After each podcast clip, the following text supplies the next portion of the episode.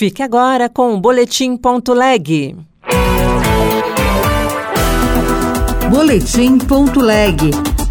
As últimas notícias do Senado Federal para você. Líderes partidários começam a definir nomes para as presidências das comissões. O senador Humberto Costa, do PT de Pernambuco, antecipou que a legenda vai ficar com as comissões de Assuntos Sociais e a de Direitos Humanos. O Senado vota nesta terça a criação do Dia Nacional da Mulher Empresária. Eu sou Rosângela Tejo e este é o Boletim.leg.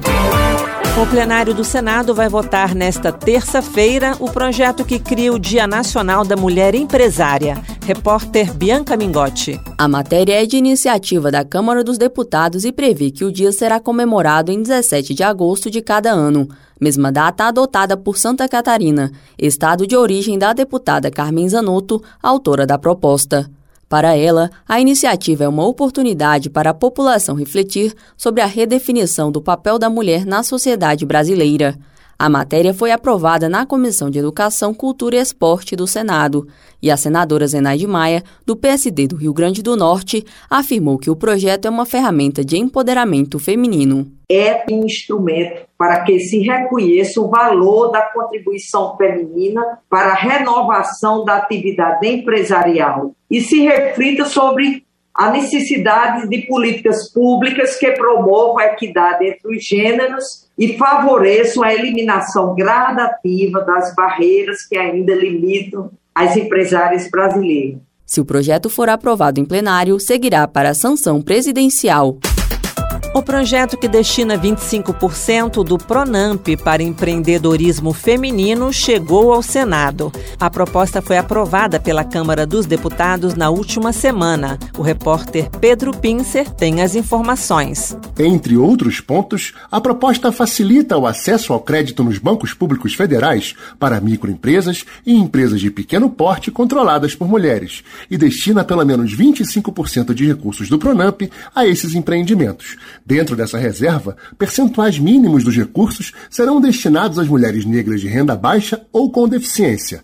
A proposta também estabelece prioridades e condições facilitadas, inclusive taxas de juro reduzidas para empresas controladas por mulheres. Segundo a proposta, deverá haver busca ativa de potenciais empreendedoras, especialmente de mulheres negras e em condições de vulnerabilidade social. Os líderes partidários devem anunciar ao longo da semana os nomes dos senadores indicados para as presidências das comissões permanentes da Casa. Repórter Érica Christian. Se valendo do tamanho dos blocos e dos acordos para a eleição do Senado, os partidos devem anunciar as comissões que vão presidir. O maior bloco, Democracia, tem 30 senadores do MDB, União, Podemos, PSDB e Rede. O segundo é o Resistência Democrática, composto por 23 parlamentares do PSD, PT e PSB. Já o Vanguarda conta com 23 integrantes do PL, PP, Republicanos e Partido Novo.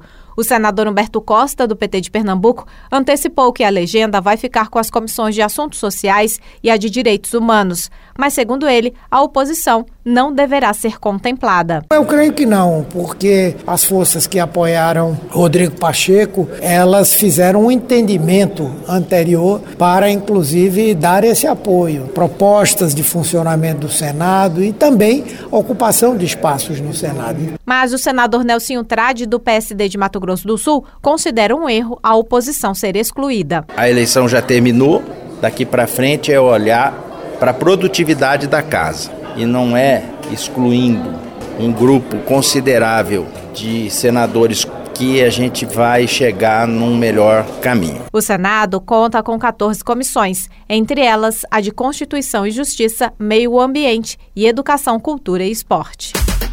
A lei que facilita a realização de procedimentos contraceptivos entrou em vigor no início de março.